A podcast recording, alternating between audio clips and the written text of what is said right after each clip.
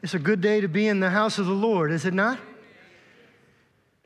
Even as we approach Thanksgiving, uh, this week I'll be on an airplane. I understand uh, by the family of one Kelly Caskey, I'll be well supplied for Thanksgiving as I take a bag back to some of your children and grandchildren in South Asia, where my wife Carrie and I, my name is Nathan Shank, uh, live and serve as missionaries uh, with the International Mission Board.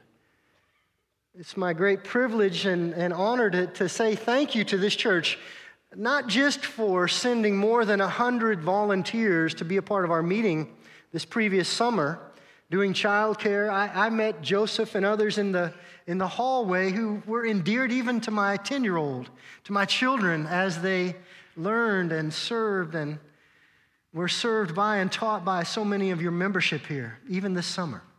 But all the more in the partnership that comes as some of your children and grandchildren serving with the IMB, many of you, even perhaps, having been involved with partnership overseas with our International Mission Board. Today, 177 years of investment, of sending and going by Southern Baptists in just a few more years, just a, a couple more decades, you realize we'll cross 10% of Great Commission history. With nearly 2,000 years since our Lord gave the commission, Southern Baptists involved in sending and going for soon to be 200 years, 10% of Great Commission history, that churches just like Taylor's have been involved in sending families just like mine to do the work of mission, to to partner in the work of mission. I'm going to ask you to open your Bibles today to 2 Corinthians chapter 4. We're going to start reading in verse number 1. And even as you turn there, as Josh mentioned, I, it happens that I'm a class of 94. Uh, I'm a 1976 model standing in front of you today. I, I'm about a year younger than Josh. So I, don't remember, and I can't, no context with the J.C. Penney catalog, but being from Springfield, Missouri, I do remember the Bass Pro catalog. And I'll just offer it to you again where you take up one of those send relief catalogs today and consider giving, considering, realize that every dollar given there is partnership with the IMB, with the International Mission Board. Even in the last two years of COVID, more than 220 projects through Send Relief International invested in South Asia, where if you struggled with sheltering in place, imagine, imagine being a day laborer in North India. And when sheltering in place comes to your neighborhood, it, it means you have no labor, you have no daily wage. You have to find out a way to get back across your state to see if your children have anything to eat. And in that case, this is the real deal in your hands today. Send Relief stepped up to the plate. Southern Baptist giving there stepped up in ways that resulted in many, many expressions of thanks, many tens of thousands of gospel presentations. I thank you for that partnership. 2 Corinthians chapter 4. And the reading begins in verse number 1. Therefore, since through God's mercy we have this ministry, we do not lose heart. Rather, we have renounced secret and shameful ways, and we do not use deception, nor do we distort the word of God. On the contrary, by setting forth the truth plainly, we commend ourselves to everyone's conscience in the sight of God. And even if our gospel is veiled, it is veiled to those who are perishing. Now, listen to this next verse, and if you use a, a pen, if you mark in your Bible, or if you're taking notes, you're going to want to underline one letter here. It is a lowercase g. Verse number four the God, lowercase g, God of this age, has blinded the minds of unbelievers so that they cannot see the light of the gospel that displays the glory of Christ, who is the image of God. Verse 5 For what we preach is not ourselves, but Jesus Christ is Lord, and ourselves as your servants for Jesus' sake. For God, capital G, God, who said, Let light shine out of darkness, made his light shine into our hearts to give us the light of the knowledge of God's glory displayed in the face of Christ. It is a privilege to be a, at a church that for some years has led South Carolina in giving to what we call the cooperative program. Do you realize then the intimacy of a partnership, an opportunity to return here and to say thank you for churches just like this? That throughout my adult lifetime, having served since the year 2000, since college, it is churches like this that have put food on my table, allowed my kids to grow and to be healthy, to, to be warm and well fed. Thank you for that cooperative giving. Thank you for that heart of generosity. Even as we approach Thanksgiving in the following week, the Christmas season to come, as we consider the, the last five chapters of the book of Acts, the sermon series that just paused until the spring, if I understand it correctly, so that we might begin an Advent season here at Taylor's. You realize, even last week from Acts chapter 5, the story of Ananias and Sapphira, I understood as I listened in, uh, euphemistically referred to as the give or die sermon. As you consider your giving and as you consider the mission support that comes from a church like Taylor's, thank you. Thank you for sending us. If I were asked to boil down and, and describe what the work of the IMB missionary is, obviously we might run to a Great Commission passage, Matthew 28, or, or a promise like Acts chapter 1, verse 8, that this gospel would fill up the earth and disciples would be made. As clearly as anywhere in Scripture, understanding the characters involved in that Great Commission, I might actually run to this passage to give a succinct vision, description of the work that you send even your children and grandchildren involved with the International Mission Board to be a part of. We read it. In fact, we underlined two letters there, didn't we? In verse number four, the little g God of this age has in fact blinded the minds and the eyes of unbelievers so that they do not see the light of the gospel of Jesus Christ. Do you realize that spiritual reality in the world today? Where I live and work among nearly a billion Hindus in South Asia, in the birthplace of Buddhism and and the residence of even a third of the world's Muslims by population. When we think about the, the nations of South Asia where you have sent us, darkness remains prevalent, it remains obvious, where wood and stone have been exchanged for what could be known of the one true God, even according to Romans chapter 1, where people would prostrate themselves in worship of the creation rather than the Creator.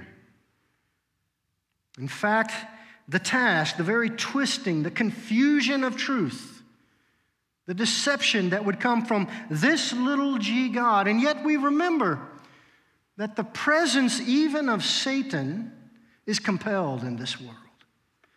Do you remember in Job chapter 1? You remember the introduction to the book of Job? How there in heaven, there before the throne room of God, the all created beings, even those angelic beings, they presented themselves to the Creator. They, they gave an accounting of where they'd been and what they'd been up to, including that created being Lucifer, Satan, who presented and gave an account of having roamed through the earth and and they're compelled by the presence, by the command of God, that his presence to present himself before the throne knowing full well this is the same Satan, the same Lucifer, that having sinned, having fallen, was in fact cast, hurled even to the earth. His presence, his sway in this world, where darkness reigns because of sin, the blindness as his agenda among those who are perishing. All of this compelled by the judgment of sin given by the Creator. Meanwhile, as we understand the blindness that comes as the enemy's agenda, verse number six tells us that the capital G, God, Yahweh, the one who said, Let there be light, has made his light to shine even into our hearts, giving us a knowledge of the truth of the gospel. By the gospel of Jesus Christ, this Creator God has also shown us the light that has delivered us from darkness into, in fact, the kingdom of His Son, the Son whom He loves. If I could describe a job description, the work that the International Mission Board is a part of, the work that you support through your missions giving, I would be served to run to this passage and describe this, this cosmic reality, this spiritual dynamic. Little g God of this age, blinding the eyes of unbelievers. The capital G God, the Creator, shining light into the hearts of man. And there we are, in the middle. Between verse 4 and verse 6, we read verse 5 and we take up a life's work. Verse 5 For what we preach is not ourselves, but Jesus Christ as Lord, and ourselves as your servants, Paul says, for Jesus' sake. When I was a child, I remember sneaking in and out of my grandfather's workshop.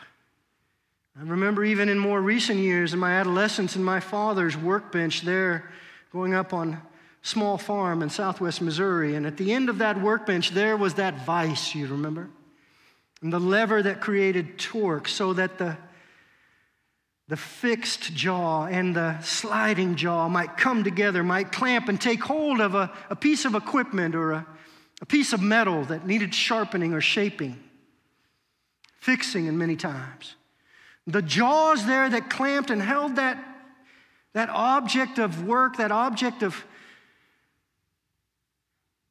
in place, those, those jaws that held that thing fixed and secure were all under the authority of the torque, the, the one who would work that vice, clamp down the object of their morning's work. Do you, do you remember that type of vice in so many ways?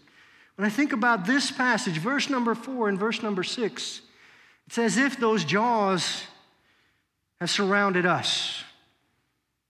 And when I describe us, when I, when I talk about the, the workers of the International Mission Board, I want you to realize that we're not alone in that task. In fact, this reality, this pressure, this torque, it may be applied between the little g God of the age and the capital G God, the Creator, is also a reality, a spiritual reality for all who would call on the name of the Lord Jesus Christ.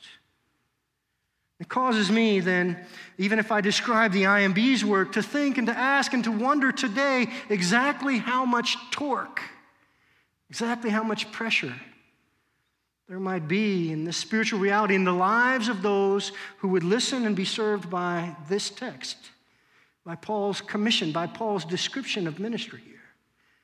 It dawns on me that every one of us, who have taken on the ministry of the Spirit of God, who have taken up the gospel of Jesus Christ as our message, your spirituality, just like mine, are being described here in these verses. I want you to know then that that ministry of the Spirit, first of all, it's qualified. That ministry that's being described, this preaching of the gospel, it's a qualified ministry. The qualifier, very simply, is in fact the third person of the Trinity, invested in your life, invested in all those who have taken on Christ as a Savior. Look back at chapter 3 with me. Verse number 3, 2 Corinthians 3 3 and following. A description here of the Spirit invested in us you show, Paul says to the Corinthians, that you are a letter from Christ, the result of our ministry, written not with ink, but with the Spirit of the living God. Not on tablets of stone, but on tablets of human hearts. He goes on, such confidence in this ministry, then, such confidence we have through Christ before God. Not that we are competent in ourselves to claim anything for ourselves but our competence comes from God.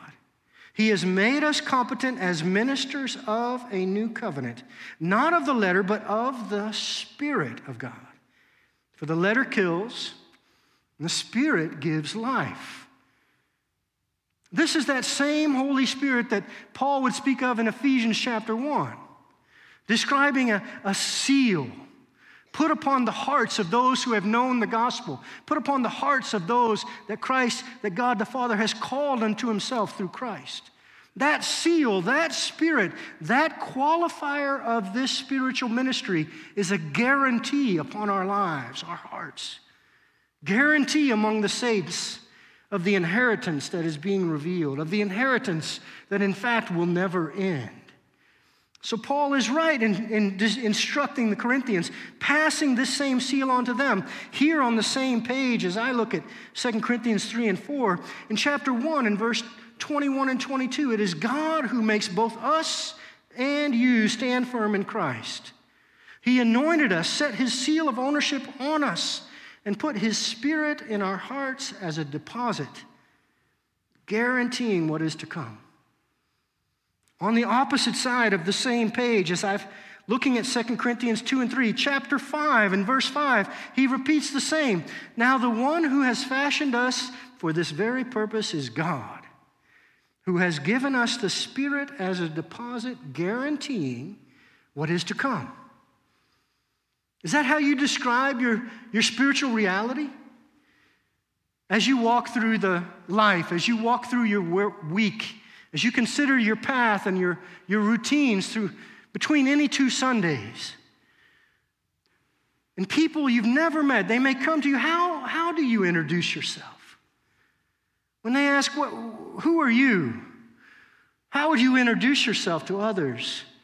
How often we skip by, I, I, will just honestly confess to you, I don't typically start, well, you see, the little g God of this age, who has blinded the hearts of unbelievers, and yet, in the midst of it, as he presses upon us, we preach Christ, not ourselves.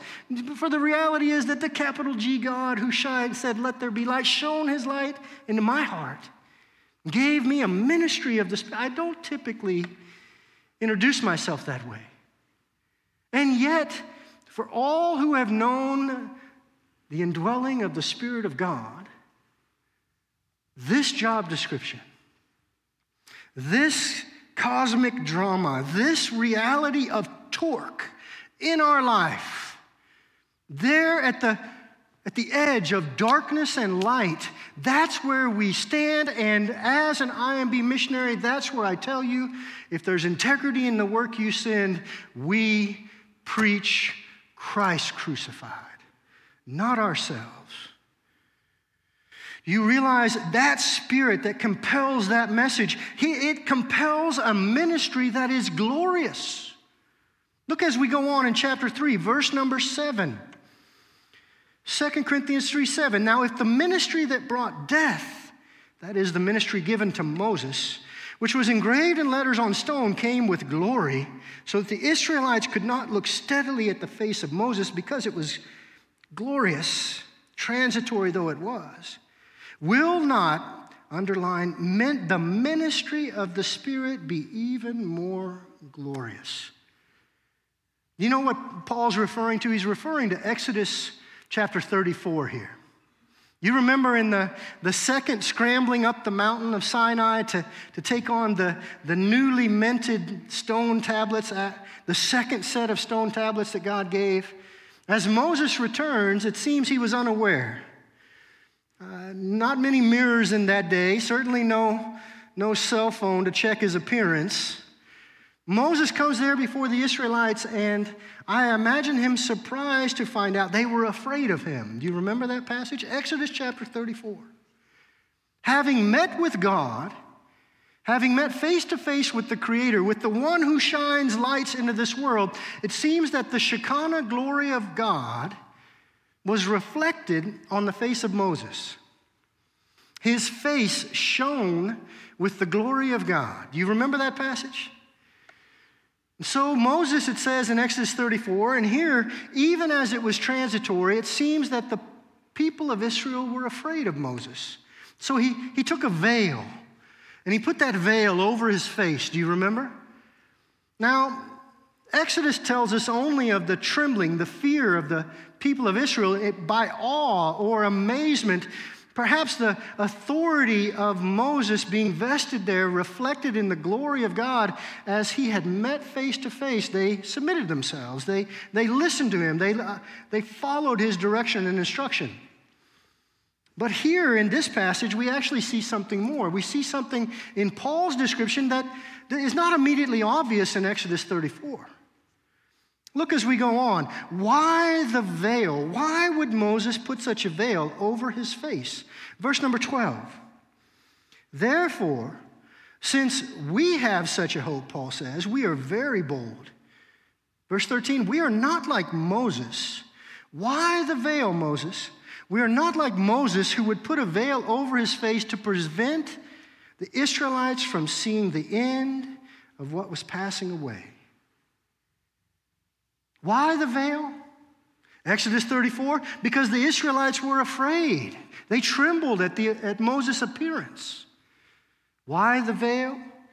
Paul reminds the Corinthians, reminds us today that in fact that glory, that reflection, having met with the Savior, met with God the Creator, that, that reflected glory was in fact transitory. It was fading even before the Israelites' eyes. Why the veil? It seems Paul suggests he put the veil there to prevent the Israelites from seeing what was fading away, as if somehow the authority might be transitory, as if somehow his words might be less authoritative as if somehow they might turn and no longer follow after him, begin to question his authority to lead them as the glory faded.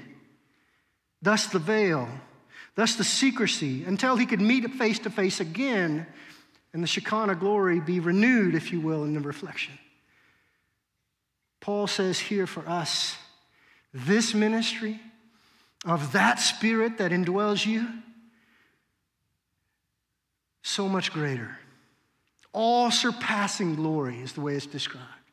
That from glory to glory, we've received the ministry, we've received the reflection of the Creator that is not transitory, it is not fading. Rather, as he says, with unveiled faces, we also, who carry the ministry of the Spirit of God, reflect and move from glory to glory as we reflect the truth of His character, His love, the beauty of his gospel. We carry, we reflect this, brothers and sisters, is the ministry given over to each one of us to know and to reflect. And this ministry, brothers and sisters, is glorious. This brings us back then to chapter 4, where we began, to verse number 4 and verse number 6 to that vice that was described where pressure is applied there in the, the wrestling between the little g God of this age and the all surpassing power of the capital G God who said, Let there be light. And there, that ministry carries on in the preaching of the gospel. I want to tell you this ministry, this gospel, even as you send workers to the ends of the earth, this gospel is simple but it is not easy. Do not confuse what is simple with what is easy. A simple gospel. The truth is, brothers and sisters, there is but one God who created all things, who for the sake of redemption became a man that he might offer a once and for all sin sacrifice, blood sacrifice for the sins of the world even according to the Father's will. That he should, on the third day, rise again from the dead, and having risen, call his disciples once again to take up their cross and follow after him. One God who became a man for the sake of redemption, died as the last and only sin sacrifice, rose again from the dead, and called his disciples to take up their cross and follow after him. A simple gospel that, brothers and sisters, is by no means easy. Each proposition there opposed by an enemy who would blind and who would steal, who would distort. One God? Did I tell you that in South Asia we live among a billion Hindus? One God? One God who exclusively deserves worship? Simple gospel, not easy. Brothers and sisters, a billion Hindus just took a pass on that simple gospel. One God who became a man. That second proposition of our gospel that for the sake of redemption, Jesus took on flesh, even as we enter into the Advent season and celebrate Christmas. But I'll tell you, brothers and sisters around this world, there are a billion Muslims whose primary barrier is the thought that the Creator would ever soil himself by associating with man. How could God have taken on flesh? The primary barrier of a billion Muslims in this world. Do you think the gospel's opposed? Do you think that there's a, a little g agent at work blinding the minds of unbelievers? Simple gospel, but not easy. That that Father God, it would be his will, according to Isaiah, to, that his son would be crushed even for the sins of the world. That a billion Buddhists might say, No, thank you. How could the God you serve have blood on his hands? Surely he wasn't involved in taking life. Simple, but not easy. A billion Buddhists just took a pass on what we consider a simple gospel. It's almost as if this gospel is opposed by one who would twist and distort and deceive. After three days, our gospel, the hope of the resurrection reminds us that as the first fruits of all creation, Jesus was given life again throughout the book of Acts. Those apostles saying it was the Father's will that he should live again. And the reality that whether by atheism or whether by just secular human, humanity, the secularists among us, even in North America, might take a pass, denying the supernatural, denying that God would, a man could breathe again? Are there a billion who would pass on the supernatural around us? Large swaths of humanity set aside by each and every component of this simple gospel. We didn't finish there, though, did we? One God who became a man who died as a sin sacrifice according to the Father's will. Three days later, he rose again, and as before, he once again repeated his call to those disciples that anyone who would follow after him should take up their cross. Follow after him, follow the road of suffering, even that he had modeled, that he had demonstrated. I come to the reality, I have to accept the fact that in many cases, even in North America, those who may have grown up under a Christian witness with Christian parents, how many, many thousands, even millions, those who would have grown up in Christendom will take a pass at the notion of carrying one's own cross, following after such a Savior. Our gospel is simple. Brothers and sisters, it's not easy. I wonder how many of you, part of Taylor's, involved in this cooperative giving, sending of missionaries around the world, how many of you have been involved in giving with the cooperative program for, for 50 years? Would you raise your hand? Any members here from the 1970s? on, no doubt. As I mentioned, I'm a 76 model, bicentennial year. The reality that, in, uh, according to the International Mission Board, 177 years of history in sending and going, the realities in South Asia are much more recent. It was only in 1974 that one Rebecca Naylor, Dr. Rebecca Naylor, sent out from Texas to land and became the first Stackpole, the first multi term missionary to India that the International Mission Board had ever sent. Dr. Naylor is still with the International Mission Board today. The reality then that the South Asia investment, the, the sending to in countries like India and South Asia, only within our lifetime have we seen the gospel go forward under a Southern Baptist banner, under a, a banner concerning the people groups of the world, a banner that is involved in our sending and giving. I'll show you a map just now. Call upon it here as a PowerPoint slide. To show you the peoples of the earth. It was that same year in 1974 that the IMB began to shift its thinking about nations as we read about them in Gentiles, even as we read about them in the New Testament, even into the book of Revelation, that rather than geopolitical units, these were people groups, languages, and tribes, ethnic realities that might be barriers to the gospel. Since 1974, beginning in earnest in the 1980s, even an attempt to map out so that every dot on this map equals 50,000 people based on people group status, language, ethnicity, tribal status around the world. Now, if you have been giving for the last 50 years, if you've been involved in mission sending through the International Mission Board since the 1970s, I want to tell you that this map is changing a significant shift you might see. Now you recognize here three colors green, red, and orange. The green dots, eh, one dot for every 50,000 people, where we know there is more than 2% evangelical.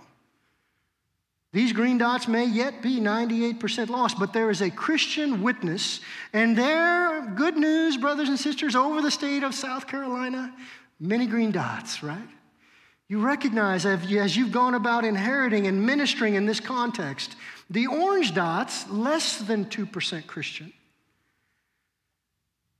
but with church planting underway, engaged for the sake of church planting. If we move forward, you would see that slide in orange, if I'm not mistaken. There also, having removed the green, the red dots begin to be more obvious. Those are people groups less than 2% Christian with no known church planting strategy, no known gospel light being shown among them. The next slide would remove the orange, of the red, and again remove the orange and show us the red.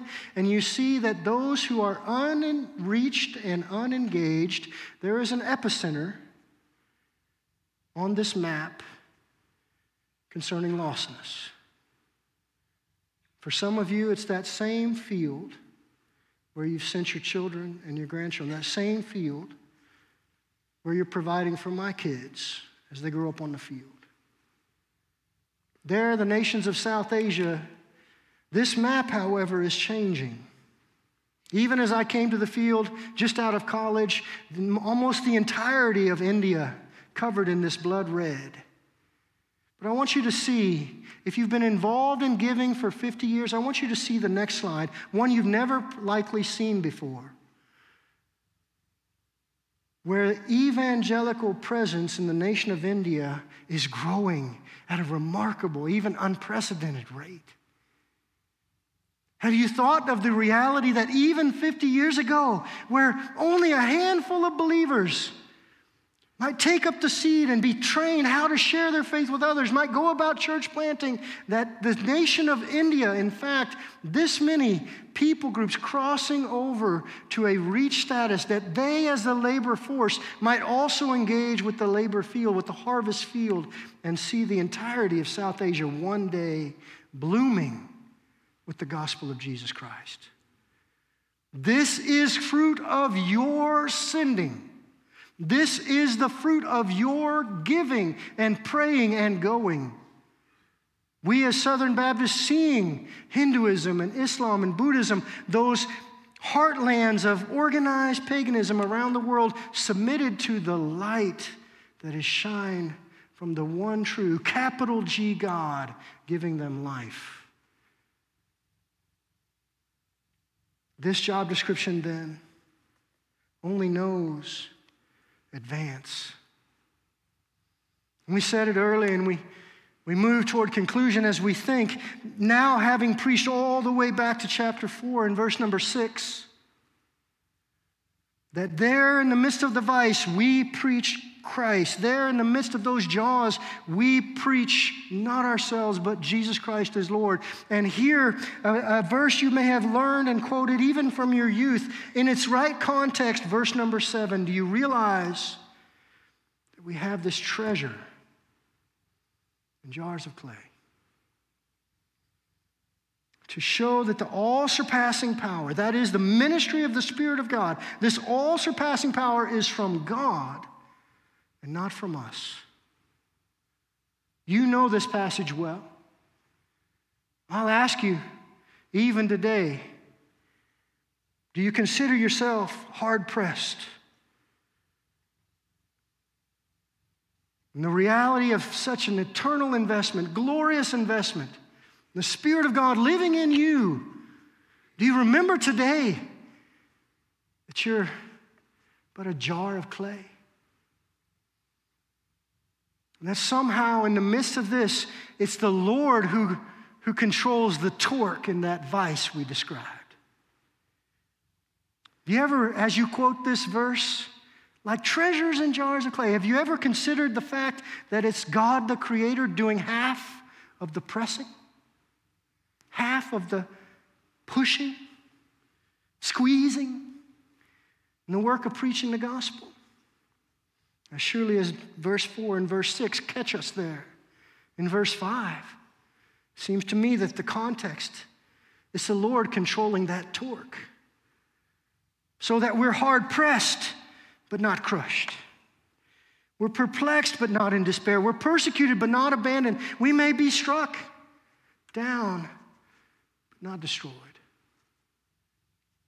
I'll call you on this Thanksgiving week in the beginning of this Advent season, as we remember that the one God became a man for the sake of redemption, that you, like me, you, like any sent one, would carry on this ministry of this Spirit, that even your fragility would give testimony to the all surpassing power that resides within you.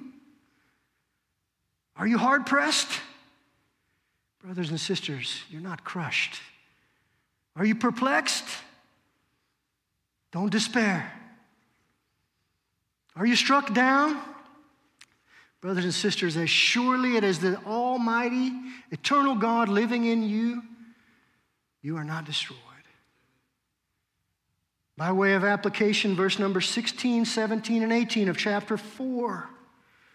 Brothers and sisters, verse 16, do not lose heart. Though outwardly we may be wasting away, inwardly we're being renewed day by day. Does that describe your spiritual reality today? It can. It's simply a matter of verse number 17 and 18, recalling our light and momentary troubles they're achieving for us in eternal glory. Far outweighs them all. By way of application, verse number 18, therefore, so, brothers and sisters, fix your eyes not on what is seen, but on what is unseen. What is seen is temporal, what is unseen is eternal. Let's pray together. Father, thank you for this church that loves giving. Thank you for this church that loves sending and going, taking on the ministry that you qualify, that, Lord, is in fact glorious, taking up a simple gospel. And even where it's opposed, Lord,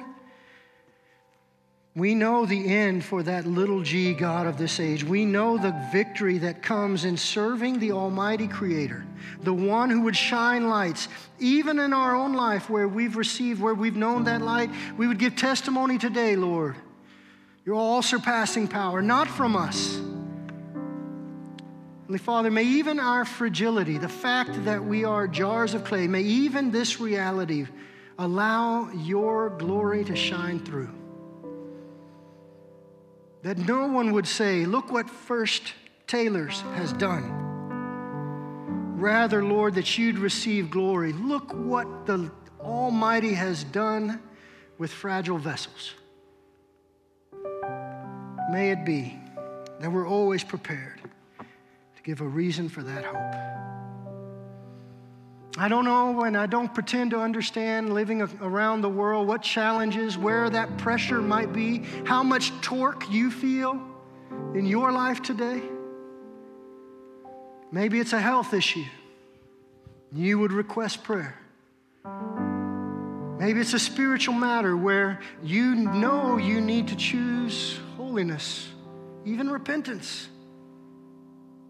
Maybe it's a hurt one from a loved one. Certainly, certainly, in the week of Thanksgiving,